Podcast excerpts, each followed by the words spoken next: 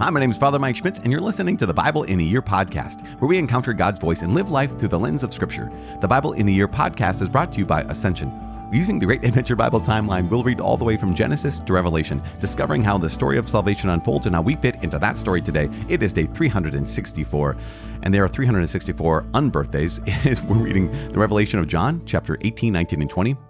Hebrews, the letter to the Hebrews, chapters 9 and 10, as well as the book of Proverbs, chapter 31, verses 26 and through 29. As always, the Bible translation I'm reading from is the Revised Standard Version, Second Catholic Edition. I'm using the Great Adventure Bible from Ascension. If you want to download your own Bible in a year reading plan, maybe for the, the next trip, uh, visit ascensionpress.com slash Bible in a year. You can also... Um, You can also subscribe to this podcast by clicking on subscribe, receiving daily episodes and daily updates. It is day 364. We are reading Revelation 2 John, chapter 18, 19, and 20, letter to the Hebrews, chapters 9 and 10, as well as Proverbs, chapter 31, verses 26 through 29. The Revelation to John, chapter 18, the fall of Babylon. After this, I saw another angel coming down from heaven, having great authority, and the earth was made bright with his splendor. And he called out with a mighty voice Fallen, fallen is Babylon the Great it has become a dwelling place of demons, a haunt of every foul spirit, a haunt of every foul and hateful bird. For all nations have drunk the wine of her impure passion. And the kings of the earth have committed fornication with her, and the merchants of the earth have grown rich with the wealth of her wantonness. Then I heard another voice from heaven saying, Come out of her, my people, lest you take part in her sins, lest you share in her plagues. For her sins are heaped high as heaven, and God has remembered her iniquities. Render to her as she herself has rendered, and repay her double for her deeds. Mix a double draught for her in the cup she mixed, as she glorified herself and played the wanton.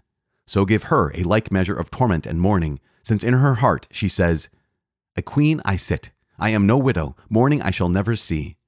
So shall her plagues come in a single day, pestilence and mourning and famine, and she shall be burned with fire. For mighty is the Lord God who judges her. And the kings of the earth, who committed fornication and were wanton with her, will weep and wail over her when they see the smoke of her burning. They will stand far off in fear of her torment and say, Alas, alas, you great city, you mighty city Babylon! In one hour has your judgment come. And the merchants of the earth weep and mourn for her, since no one buys their cargo any more cargo of gold, silver, jewels, and pearls, fine linen, purple, silk, and scarlet, all kinds of scented wood all articles of ivory, all articles of costly wood, bronze, iron, and marble, cinnamon, spice, incense, myrrh, frankincense, wine, oil, fine flour and wheat, cattle and sheep, horses and chariots and slaves, that is, human souls. The fruit for which your soul longed has gone from you, and all your delicacies and your splendor are lost to you, never to be found again. The merchants of these wares, who gained wealth from her, will stand far off in fear of her torment, weeping and mourning aloud. Alas, alas for the great city that was clothed in fine linen, in purple and scarlet, adorned with gold, with jewels, and with pearls. In one hour, all this wealth has been laid waste. And all shipmasters and seafaring men, sailors, and all whose trade is on the sea stood far off and cried out as they saw the smoke of her burning, What city was like the great city? And they threw dust on their heads as they wept and mourned, crying out, Alas, alas for the great city, where all who had ships at sea grew rich by her wealth. In one hour she has been laid waste. Rejoice over her, O heaven, O saints and apostles and prophets, for God has given judgment for you against her. Then a mighty angel took up a stone like a great millstone and threw it into the sea, saying, So shall Babylon the great city be thrown down with violence, and shall be found no more. And the sound of harpists and minstrels, of flute players and trumpeters, shall be heard in you no more and the craftsman of any craft shall be found in you no more, and the sound of the millstone shall be heard in you no more, and the light of a lamp shall shine in you no more. And the voice of the bridegroom and bride shall be heard in you no more. For your merchants were the great men of the earth, and all nations were deceived by your sorcery. And in her was found the blood of prophets and saints, and of all who have been slain on earth. Chapter 19 The Rejoicing in Heaven.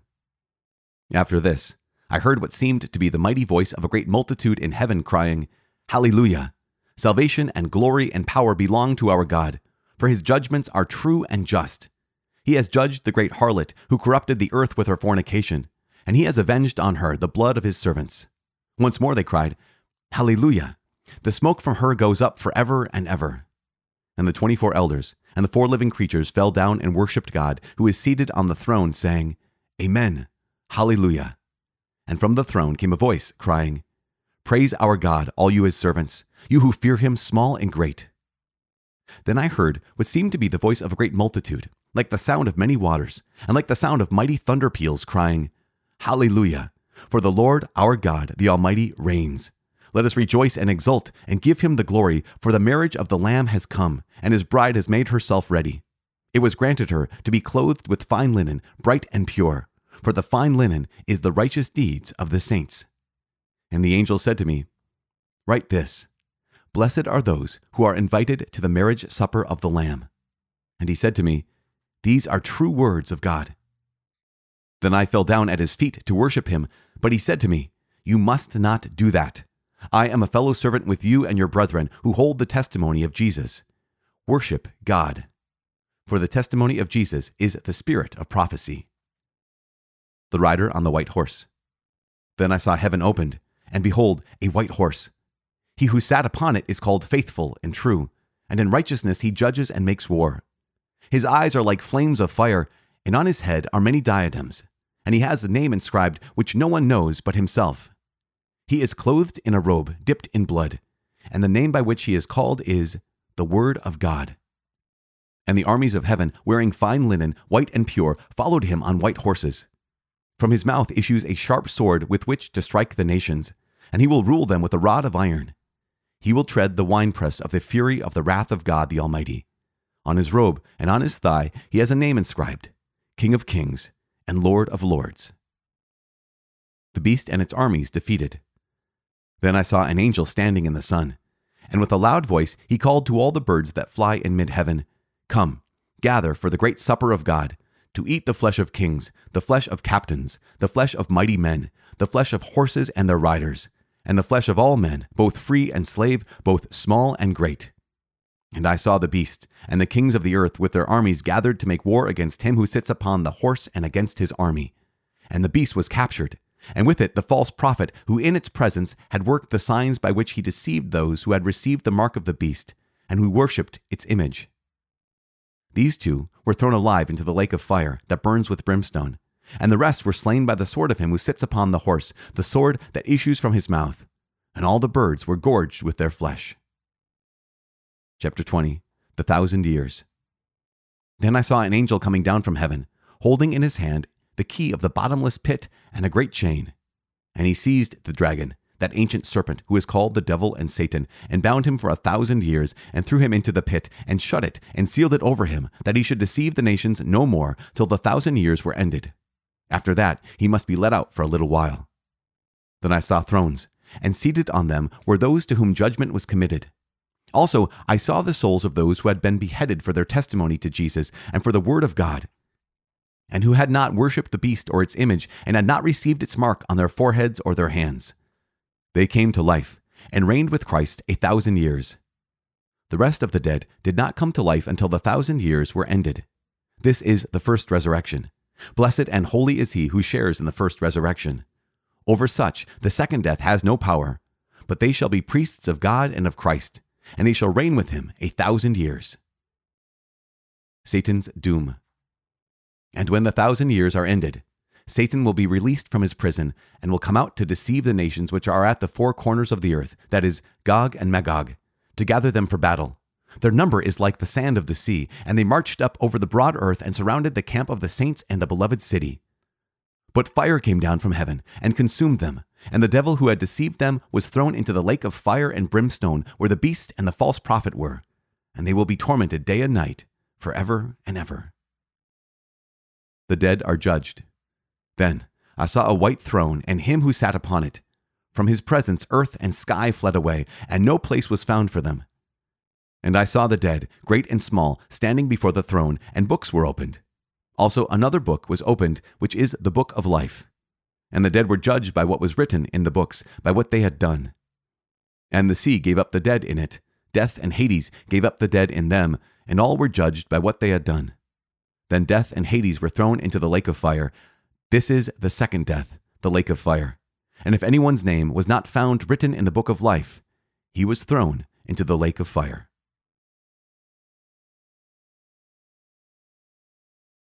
The letter to the Hebrews, chapter 9 The earthly and the heavenly sanctuary. Now, even the first covenant had regulations for worship and an earthly sanctuary. For a tent was prepared, the outer one, in which were the lampstand and the table and the bread of offering. It is called the holy place.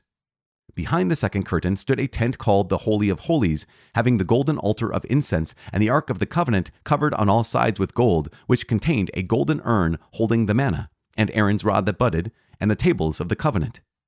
Above it were the cherubim of glory overshadowing the mercy seat. Of these things we cannot now speak in detail. These preparations having thus been made, the priests go continually into the outer tent, performing their ritual duties.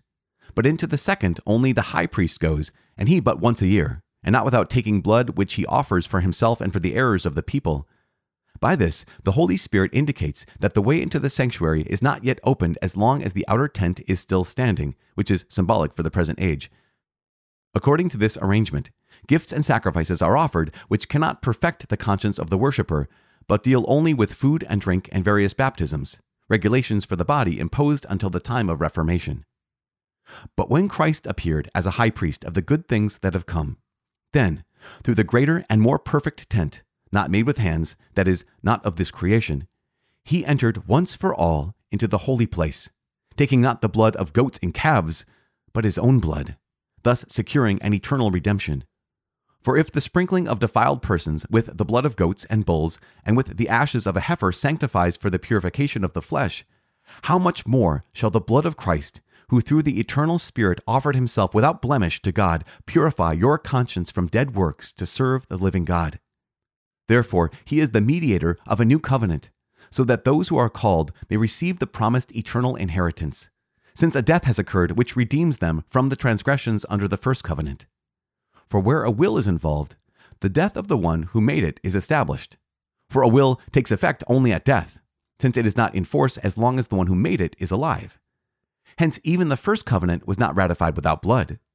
For when every commandment of the law had been declared by Moses to all the people, he took the blood of calves and goats, with water and scarlet wool and hyssop, and sprinkled both the book itself and all the people, saying, This is the blood of the covenant which God commanded you. And in the same way, he sprinkled with the blood both the tent and all the vessels used in worship. Indeed, under the law, almost everything is purified with blood, and without the shedding of blood, there is no forgiveness of sins. Christ's sacrifice takes away sin. Thus, it was necessary for the copies of the heavenly things to be purified with these rites, but the heavenly things themselves with better sacrifices than these.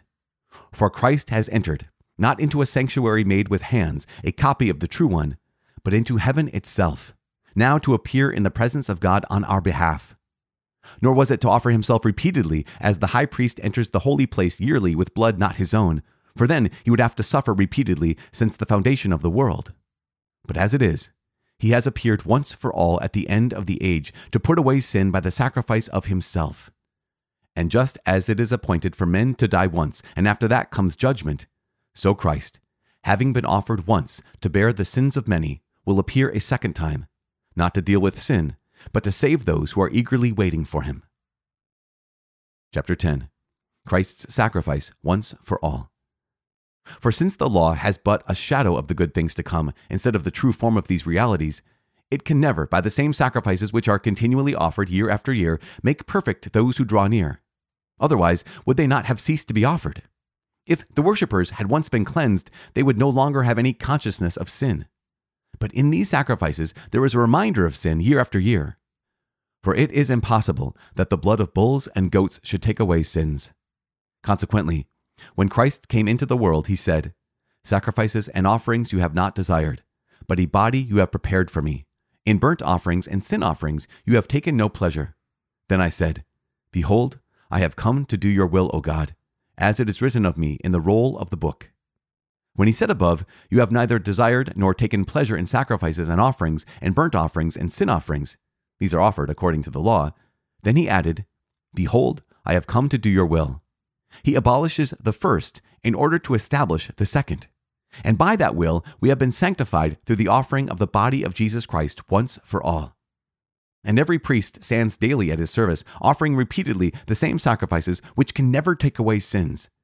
But when Christ had offered for all time a single sacrifice for sins, he sat down at the right hand of God, then to wait until his enemies should be made a stool for his feet. For by a single offering he has perfected for all time those who are sanctified. And the Holy Spirit also bears witness to us, for after saying, This is the covenant that I will make with them after those days, says the Lord, I will put my laws on their hearts and write them on their minds. Then he adds, I will remember their sins and their misdeeds no more. Where there is forgiveness of these, there is no longer any offering for sin. A call to persevere.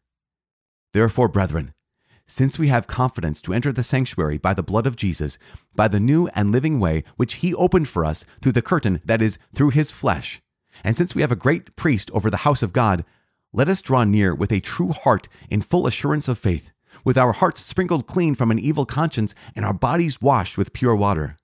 Let us hold fast the confession of our hope without wavering, for he who promised is faithful.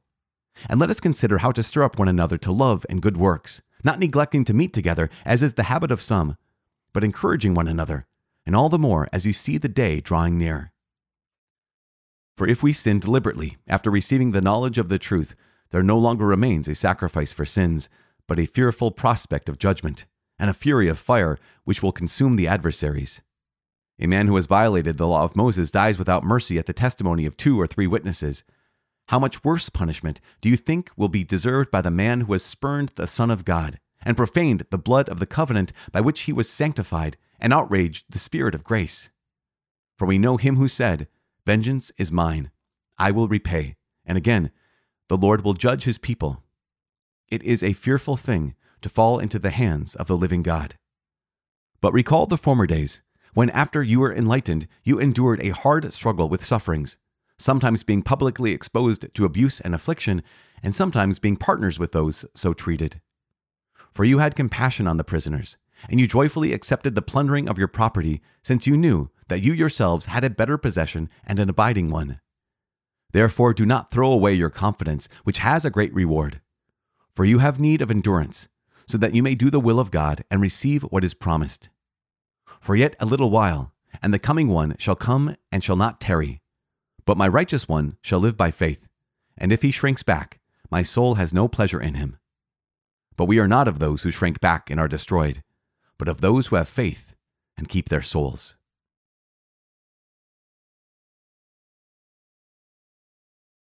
The book of Proverbs, chapter 31, verses 26 through 29. She opens her mouth with wisdom, and her teaching of kindness is on her tongue. She looks well to the ways of her household, and does not eat the bread of idleness. Her children rise up and call her blessed, her husband also, and he praises her. Many women have done exceedingly, but you surpass them all.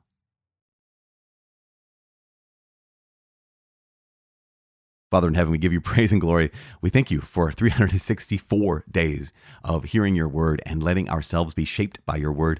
Thank you for speaking to us. Thank you for continuing to call us your children. Thank you for even speaking to us of judgment that is coming. We ask you, Lord, please Help us always, always to repent of our sins, to come back to you. Help us always uh, to not rely on our own faithfulness because, Lord God, we know that we are not. We're not faithful, but you are faithful. And so please help us to belong to you. Help us to be faithful to you. Um, even when we sin, help us to rely upon the great sacrifice of your Son, the blood that takes away uh, sins. Because, Lord God, when your Son has offered himself, he offered himself to you for us.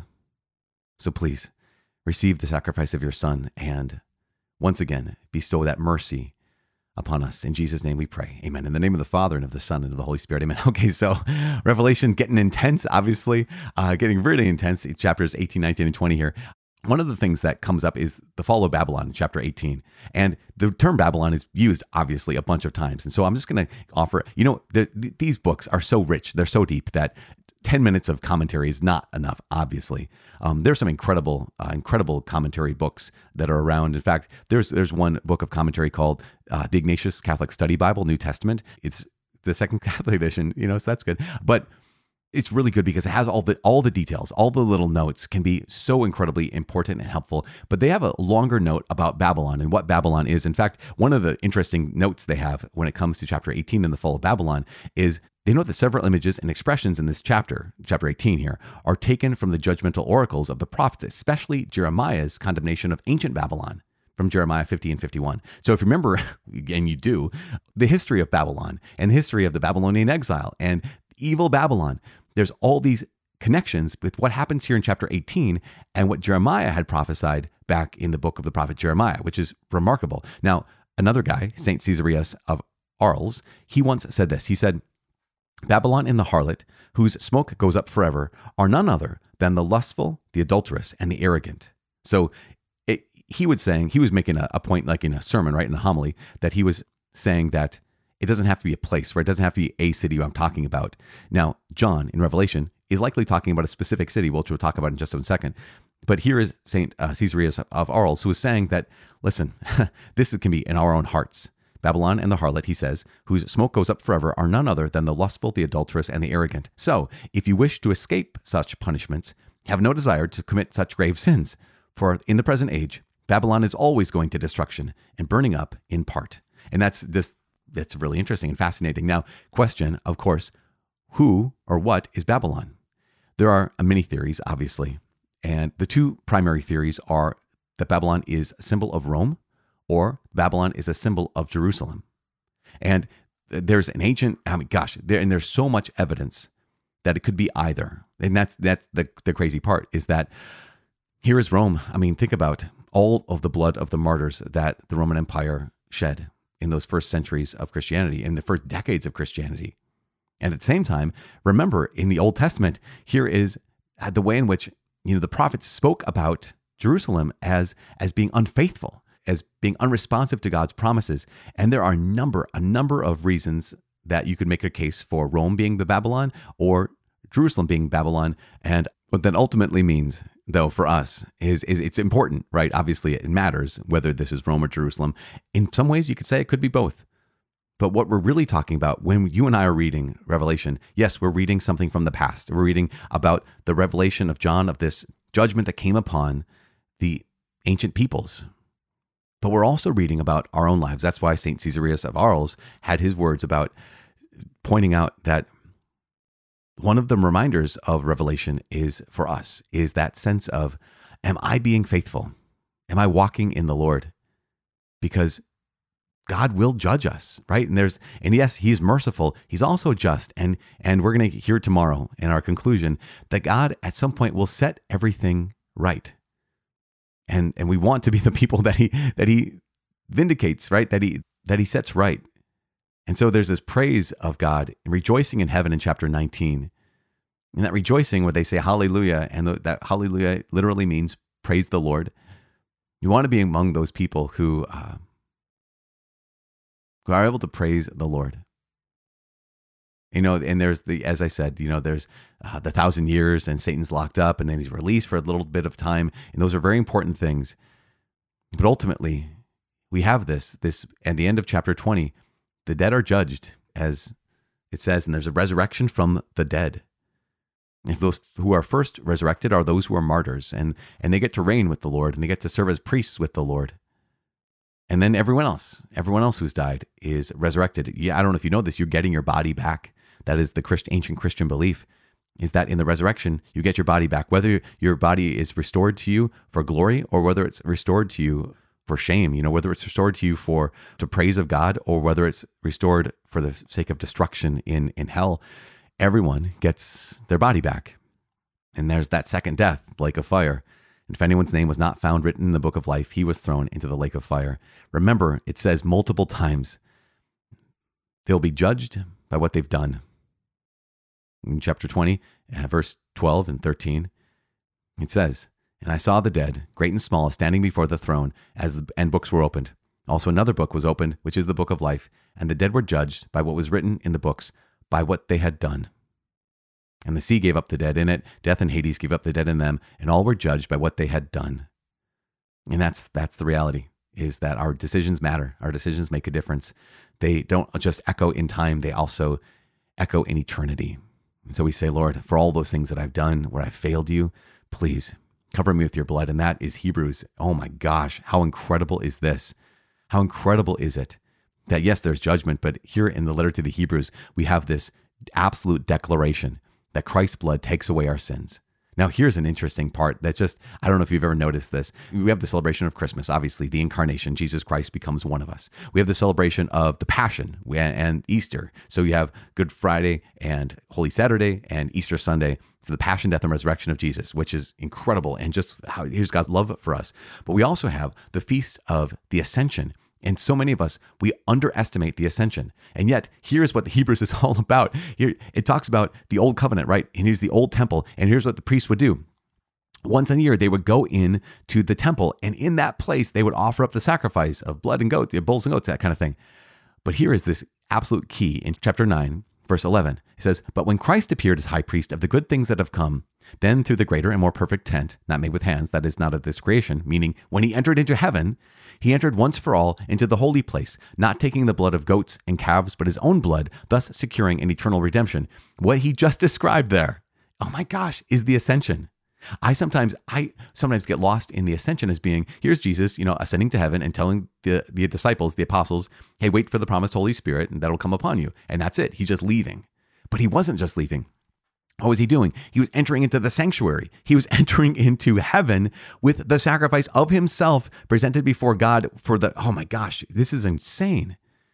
Just like the priest would go into the Holy of Holies, as Jesus ascends into heaven, he is the great high priest entering into the actual Holy of Holies. Remember, the temple was made as a copy, as a foreshadow of, uh, of what actually exists in reality in heaven. When the high priest goes into that copy, He's bringing with him something that's limited. But when Jesus Christ, the great high priest, entered into heaven, he brought a sacrifice that is unlimited, his one sacrifice once for all. Hopefully that makes sense. It is remarkable and incredible. And we get to conclude our story tomorrow. It has been an incredible journey to be able to walk with you. So please know that this journey is not over because we can continue to walk with each other, uh, not just tomorrow, but even the day after tomorrow and the day after that and the day after that. Because I We'll be praying for you. I am praying for you. Please pray for me. My name is Father Mike. I cannot wait to see you tomorrow. God bless.